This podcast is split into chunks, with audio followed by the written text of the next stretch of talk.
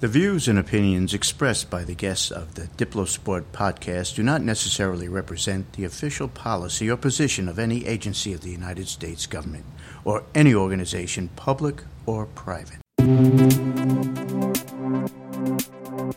I first became aware of Michelle Kwan before the 1998 Winter Games in Nagano, Japan, when she became America's sweetheart and was on the cover of every magazine you can imagine, including Sports Illustrated, as well as being the face of virtually every sponsorship deal you can imagine, too.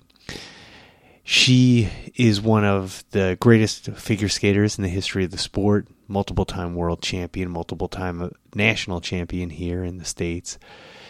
And I had an opportunity to speak with her about her experiences growing up in the sport, as well as her experiences spreading the values of her sport around the world. Again, as always, real interesting conversation. We had a great time catching up and talking. And without further ado, here's my interview with Michelle Kwan.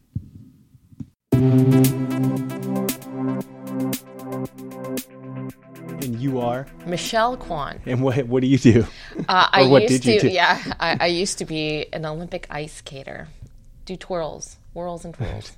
And the split falling leaf too. Split falling leaf, inside outside spirals. I used to do. What was my favorite jump?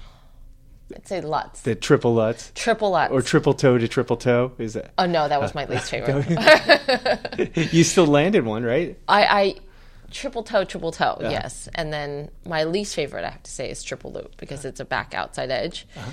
and it's like the most uh, uh, scary feeling to rely on doing tri- three rotations on a back outside edge.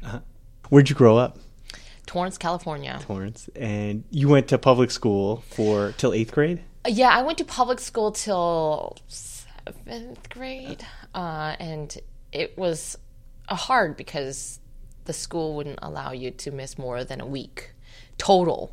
So, of course, uh, when I traveled to international competitions, I would miss four days here and there, and suddenly it was just a time where I had to do independent and homeschool. How did you how did you end up on the ice? How, and how old were you? I was about five years old when I started skating, and it was sort of a after school activity. How, how did your parents even think? Your your parents are Chinese immigrants. Chinese immigrants. Uh, I think it was um, by happenstance. Uh, there was a skating rink inside a mall close by, and so my parents always said that we have to stay active. Uh, and I was always known as like the jumping bean or the little monkey, you know. my my grandmother used to call me the little monkey jumping around and can't sit still. So let's try to do something good with that energy. And so my parents decided, hey, why don't you take up ice skating? And when did you know that this was a something you enjoyed, and b that you were special? I don't think I ever realized, oh, I, I'm special. I'm a, I'm going to be a great skater. Not even when you were like standing on top of the podium. yeah, you did. Never really thought about it. But when I was five years old, I started skating, and I was not born to skate. Uh, I, I was uh, holding on to the rails for dear life. My brother picked it up quick, quite quickly, and he would actually try to scare the living daylights out of me. He would grab my hand and like. For, of course, have, being a big brother. That- yeah, this that is he what brothers I do, know yeah. exactly. He hold my hand and fling me across the ice, and of course I'm like, ah! just like running into people. But uh, I think I, I caught up quickly as you know a younger sibling um, with an older sister and an older brother, and I I loved it. I mean, I, I would eat candy. I remember my first video my, my mom took of me ice skating. I would take two stro- um, I would stroke around the ice and then I would like have nerds and like eat it on the ice, stroke, stroke, stroke, stroke, and then you know eat some more nerds.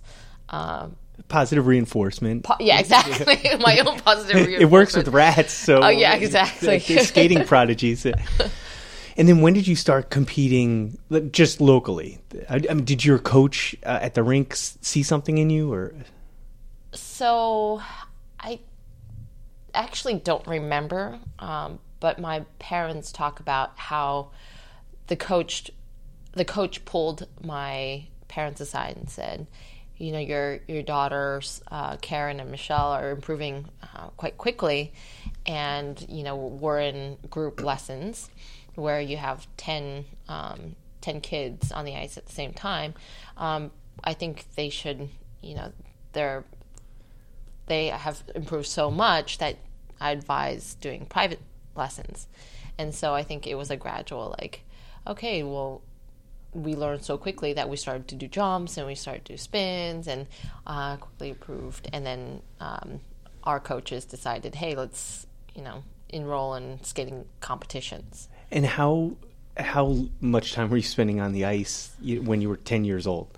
I remember it used to be once a week kind of thing where we have group lessons, and then um, we improved so quickly that we had you know once a week private lessons, and then it was like a couple times a week, and then uh, before you know it, I was like skating five days a week, um, and then we got to a point where I was skating six to seven days a week and enrolling in local competitions, the national competitions, and then by the time I was 13, I was uh, competing in the national level and the world level. And there are two tracks I want to pursue here. One mm-hmm. that couldn't have been cheap, right?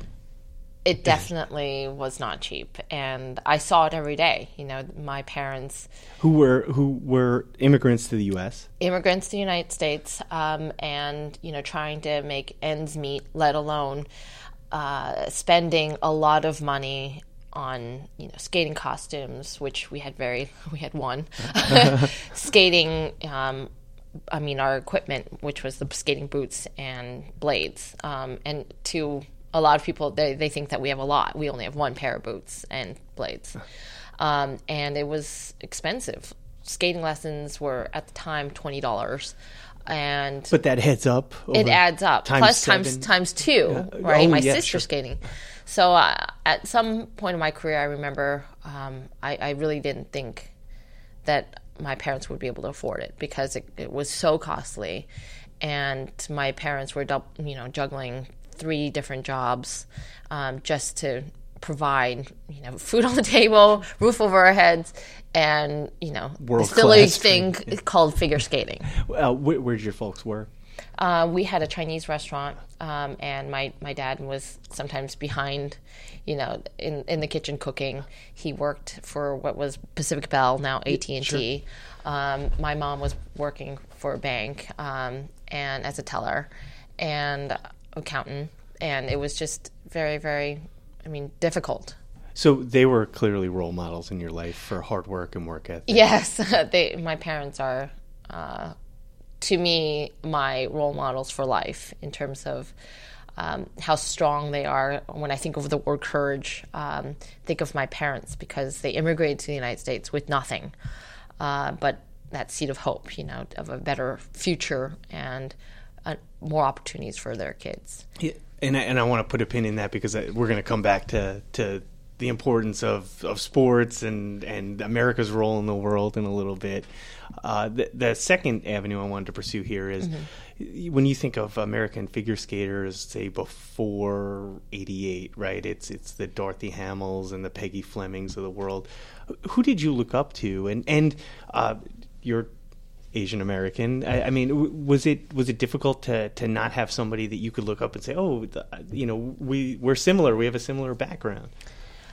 I remember growing up and watching uh, Janet Lynn. Of course, I wasn't alive when Dorothy Hamill um, won the Olympics or the Peggy Fleming, but watched old videos of their performances, um, the classics really, and the legends in the sport. Uh, but Kristi Yamaguchi won the '92 Olympics, and I really looked up to her, um, being Japanese American, and saying, "Oh wow, I, this is a possibility. I can be, you know, just like her."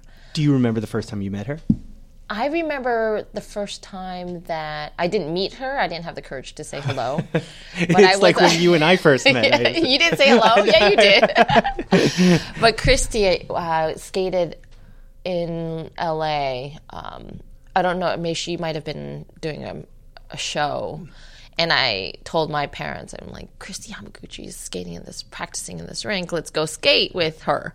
Uh, you can imagine, like, all the kids wanted to skate and be on the same ice. But um, I was I avoided her because I didn't want to get in her way. she had more important things to do.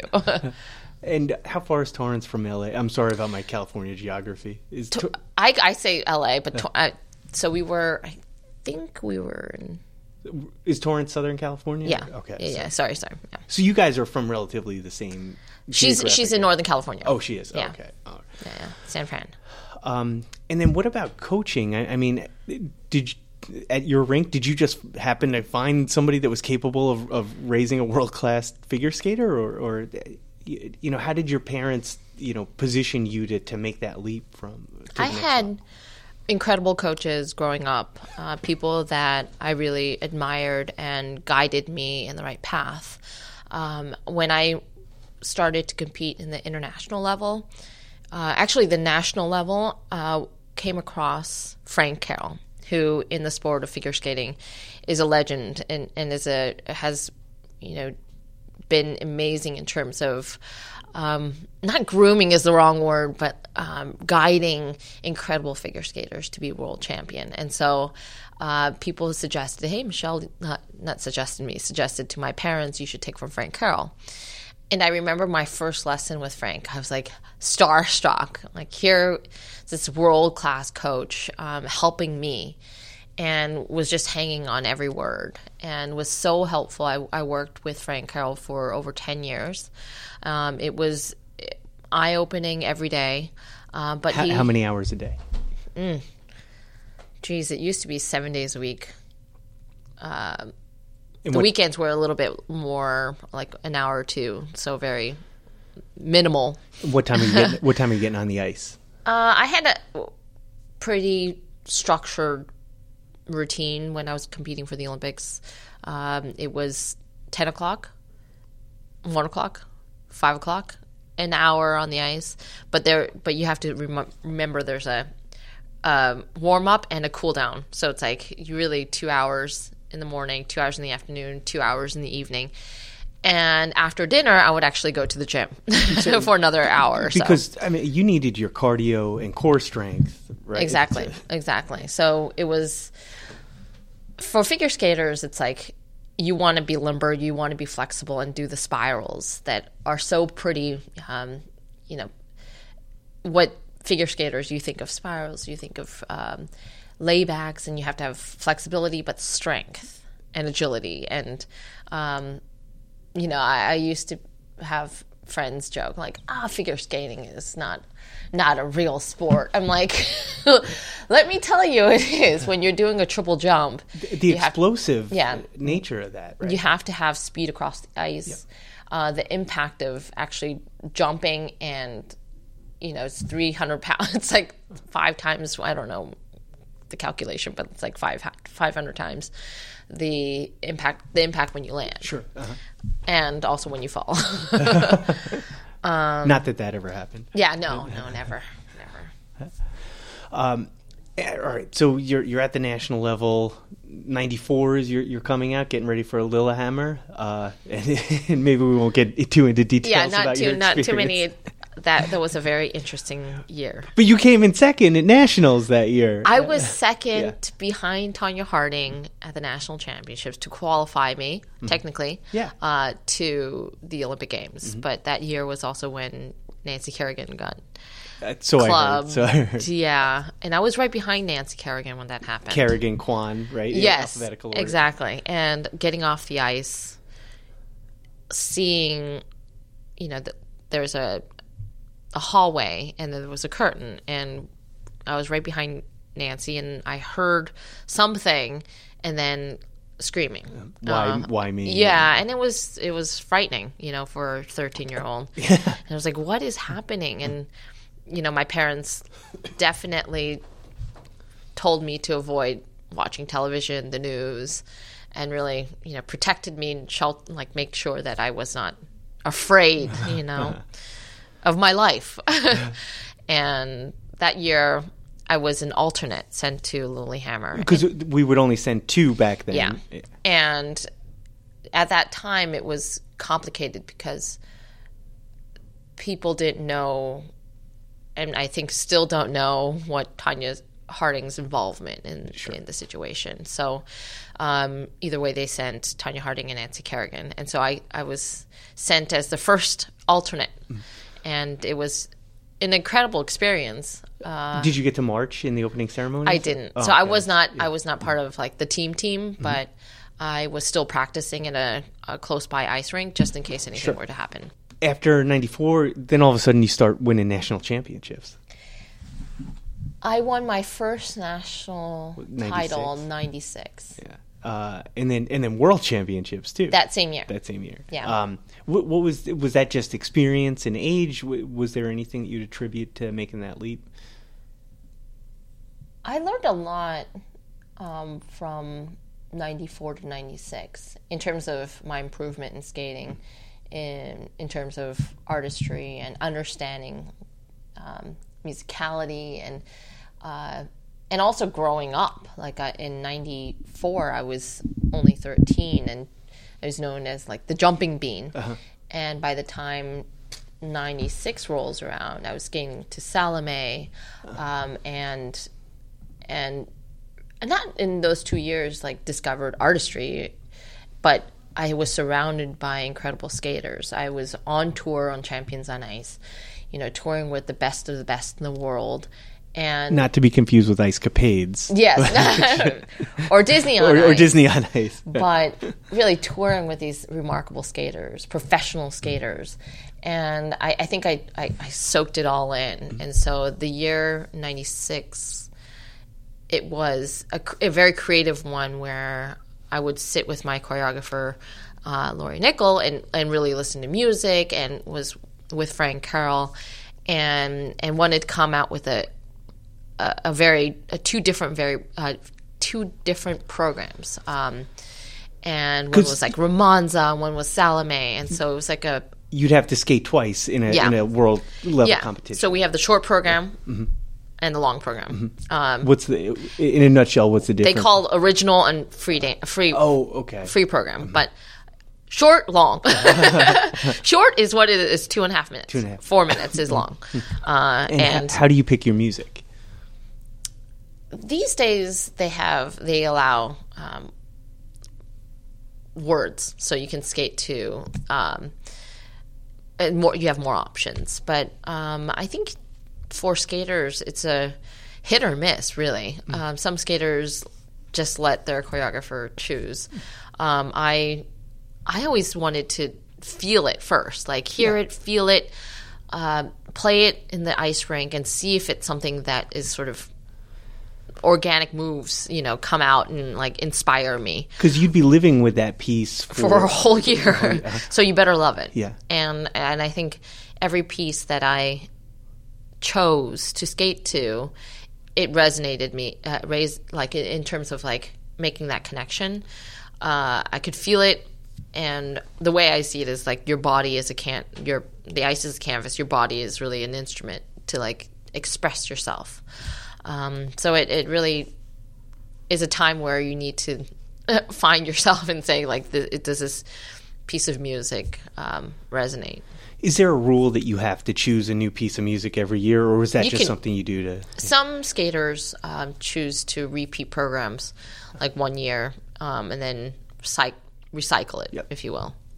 And you uh, mentioned before that the costumes were expensive, but uh, all of a sudden you met uh, another uh, Asian American, Vera Wang, Uh, yes, a fabulous designer.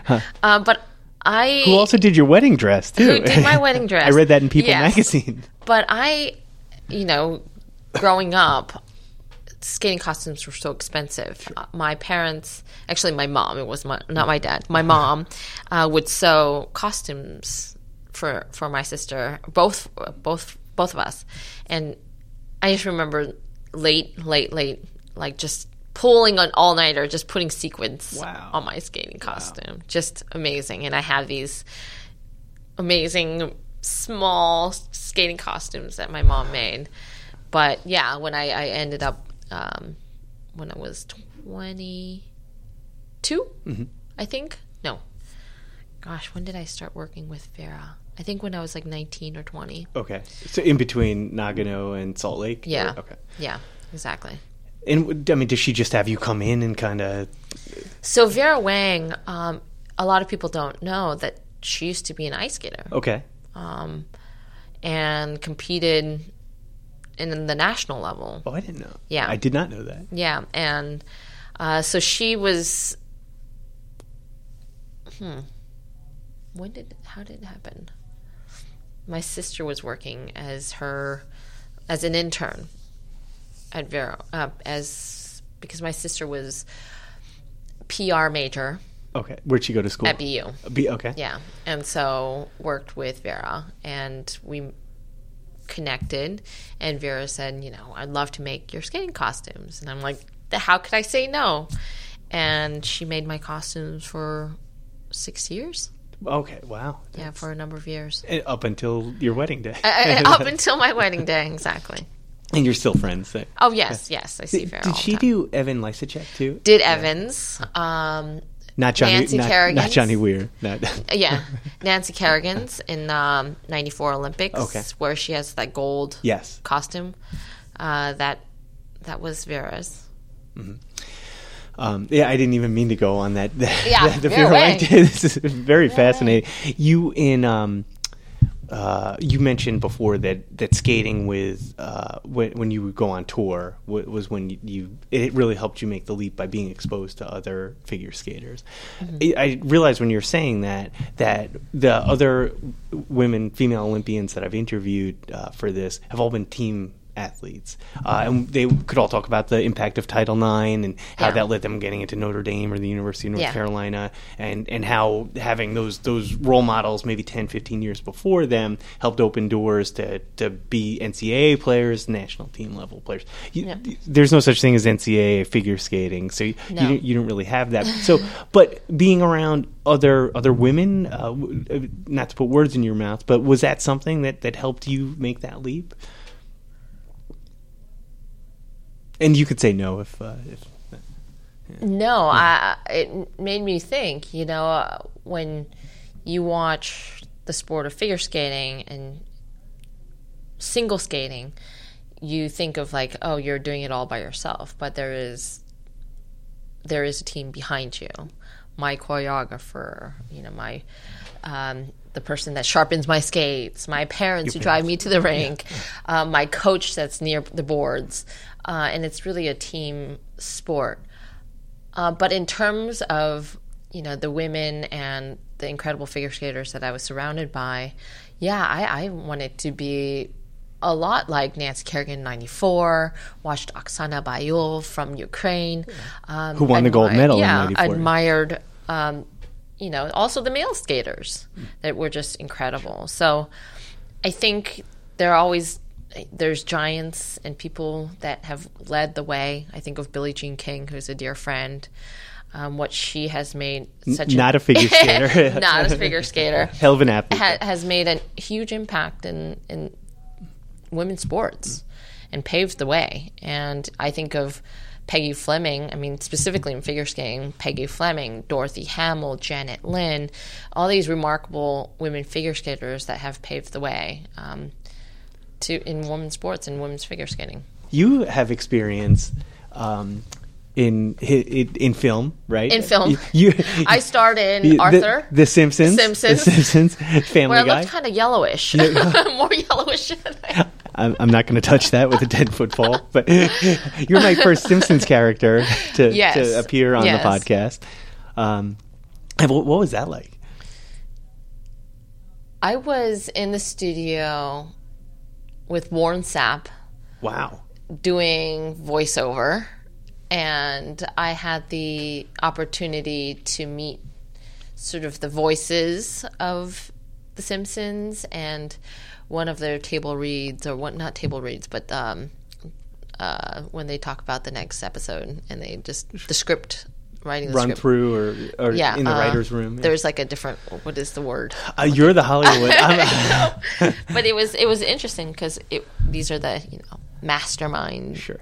of the creative process of The Simpsons. Yeah, that, that was pretty cool, and that features prominently on your sizzle reel. You, you became a spokeswoman for for uh, Chevy. Chevy did Campbell soup, Yoplait uh, for Coca Cola. uh, Coca Cola, but that was years later. But Disney, yeah. So it, it yeah, so your parents' investment definitely paid off in the long run. That uh, uh, and you were chosen by these major organizations because you were held up as a role model because you were a figure skater. A, a champion, Uh, yeah. and, and you carried, yeah, no, and you carried yourself with grace and dignity, Oh, well, and, yeah, you, and represented the country well. But that wasn't enough for you, right? It was, and I, I mean, we could talk about the Olympics and stuff like that, but but why you're actually sitting here is more importantly is, is because of what you have done since you left the ice, and you, you went to Denver uh, for undergrad, right? I think for athletes, I can't speak for everybody, but transition from sports to not real life, but transition out of sports because it, it is so time consuming. It's sort of your identity in so many ways. It's like uh, Seven days a week, seven days a 10 week. hours a day. Yeah, you from the time you're five years old. you have to have that dedication in order to be the best. And I, I see it. I see the dedication every day when I, you know, not every day. Let's rewind that. Um, when I see Olympians, you know, whether that's figure skaters or swimmers, and the hours they spend training on the ice, in the gym, you know, in the pool, on the court, you name it. It is who you are. And when suddenly you retire from the sport, it's sort of a identity crisis, if you will. Saying like, well, every morning I would wake up and I had such a set routine, and suddenly that's all gone. Like, what am I going to do? Uh, I I transitioned, and Would you say that the figure skating was your passion? it was my passion. It was my first, you know, love. Uh, the moment I started skating at five till 26 when I finished. And I think for a lot of people, they they linger a lot longer. And you would have kept skating too, right? I, I, you thought about T- Turin, Torino. Uh, in- Yeah, so I, I was an alternate in Torino. An alternate. What am I talking about? Um, I was in Torino, and then I was injured and pulled out. But I think for for all athletes, it's like it's to me like when I transitioned, it was difficult, and I found my myself in a way by going to school, uh, where I graduated from the University of Denver. But before that, I was at UCLA. Just never ended up graduating because something called the Olympics always got in the way. but then when I graduated, it was like, oh well, I continued to get my master's because I was like, I still felt like that urge or that need to to learn and What attracted you to Denver? Like, why did you say okay? Is it because of Denver's reputation as a major international affairs school, in a way, um, I close to Colorado Springs? Did, did Yeah, I loved my experience at UCLA. What attracted me to University of Denver was uh, the GSIS program, the Graduate School of International Studies. Um, also, being in Colorado, I, I wanted to have that that experience, um, and also University of Denver. I just loved it. It was the, the size I wanted. It was the environment I wanted, and great faculty? and, and incredible faculty. Yeah. And so, um, and now GSIS is renamed Josef Korbel. who who and, and, and who's Korbel's daughter? and uh, yeah, Madeleine Albright and Josef Korbel was also. Um, I mean, now the Josef Korbel um, Graduate School was also where Secretary Condoleezza Rice went to. Sure. and we'll- we'll get to her in a second. Um, and Korbel himself was an immigrant too. That's and, Um, eh, so, but the undergrad wasn't enough. You, you then go to Tufts for uh, the Fletcher School, yes, law and diplomacy.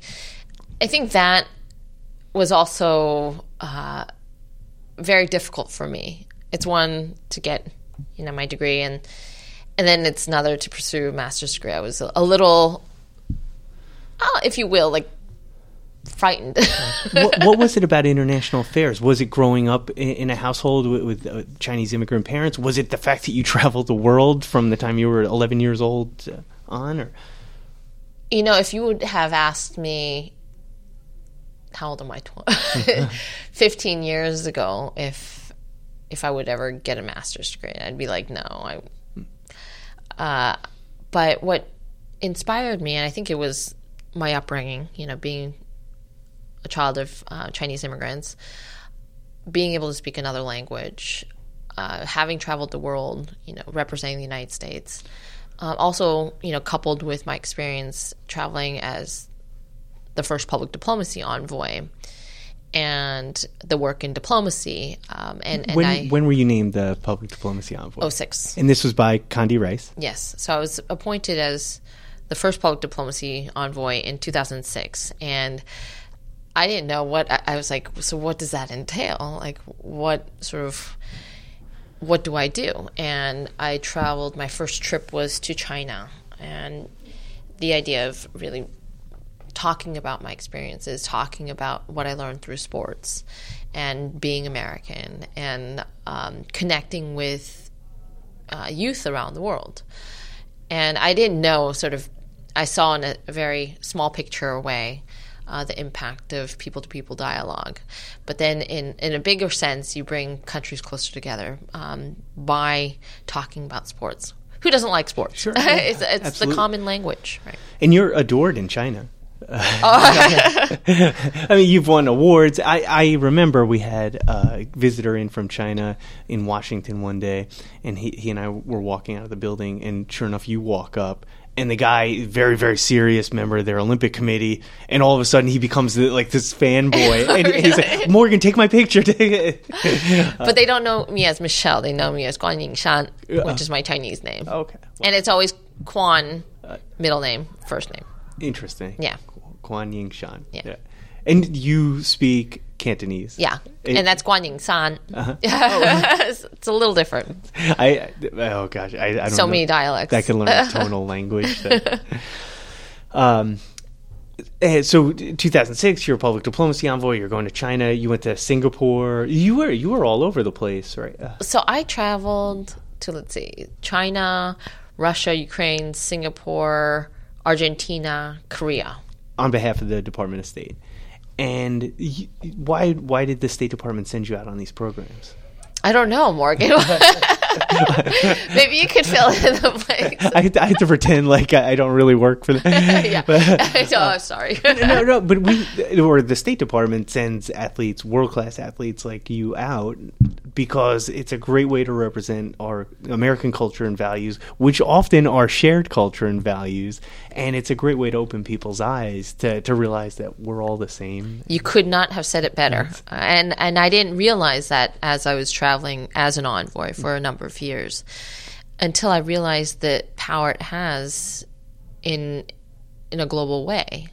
How the US government does these exchanges and how powerful they are. Yes, you have professional athletes and Olympians, but um, the most common ones, I mean, the best um, exchanges are are sports uh, exchanges, um, are you know music exchanges, and it's just a powerful way uh, to bring people together. We call those universal languages, the, the cultural exchanges, where it doesn't matter, you know, that, that you, you speak Cantonese and I, I speak English. When- Differences Yeah, right. put aside, When we get on the religion, ice, yeah. color of your skin, um, your beliefs, but you share these universal common language.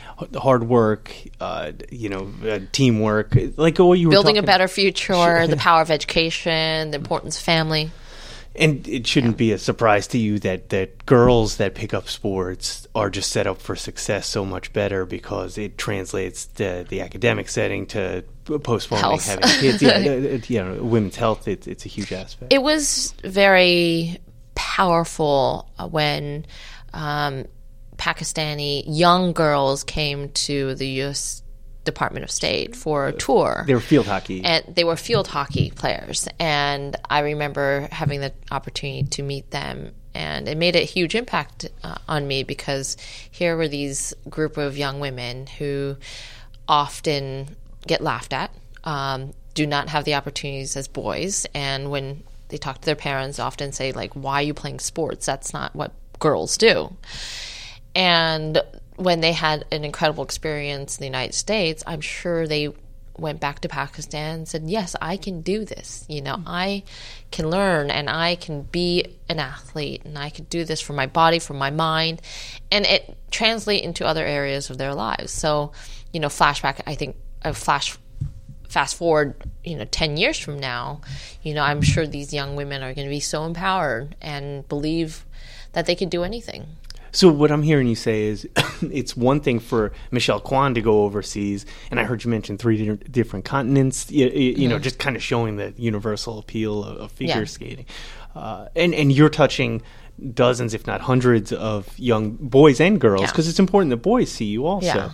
Um, but you also think there's a lot of value in the athletes coming. There's immense value. Yeah. Um, yeah, you have the Olympians and professional athletes traveling and you know having their notoriety and their um, you know they're famous, uh, being able to reach out and talk about their upbringing, being an American, talk about American values um, and the American dream. But it's another to have these incredible smaller exchanges that are even almost more powerful uh, because it changes their lives and opens their eyes as well. It's like an intense two week period, but you're creating 15 sports envoys that don't leave after two weeks yeah. when they go back to uh, Karachi or Lahore or wherever. Yeah, and their lives are, you know, made better for it. And, you know, the State Department does such an incredible job doing bringing people together, whether it's, you know, music or sports. I, I always say sports is most popular one, of course. I'm, I'm, with you. I'm, I'm, I'm biased too. No, but when I mean, I remember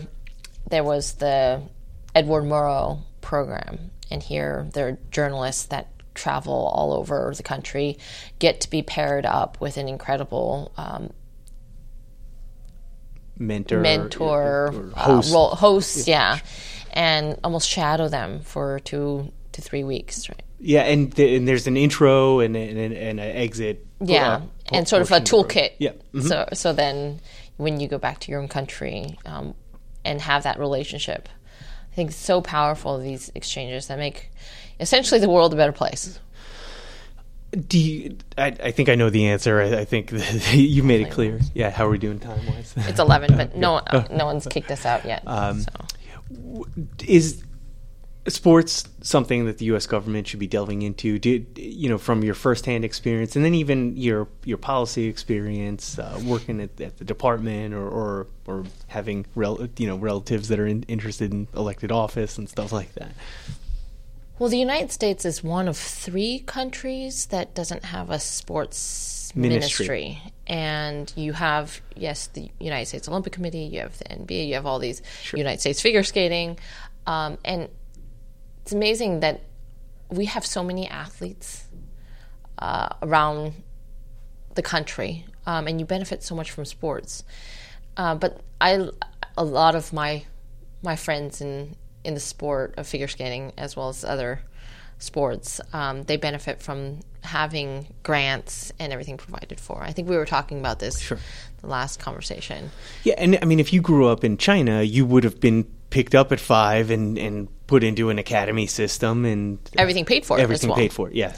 Um, and that's not just elite athletes. It goes down to you know school, that, and that's how they identify the elite, right? It, yeah, know, it's mass, and they yeah. put hundred girls in and, and create. And and sometimes you wonder, shouldn't I mean, this probably is a little controversial, but like, doesn't that impact why in the United States the obesity rate is so high? Sure, you know sure. how in schools the first thing they cut is music and recess and not recess but like uh, more uh, physical phys activity ed, yeah. yeah phys ed. Because i remember growing up and i i was always very you know you were the monkey i the was the monkey. I was on the literally on the jung, jungle gym you know hanging off.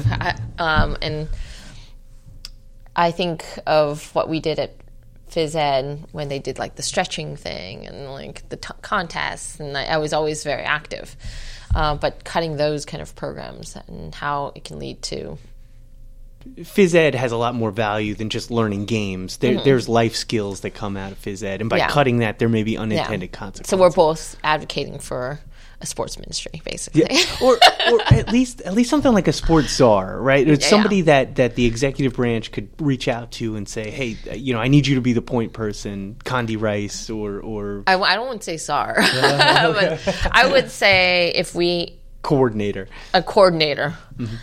but having a focus not recreational sports.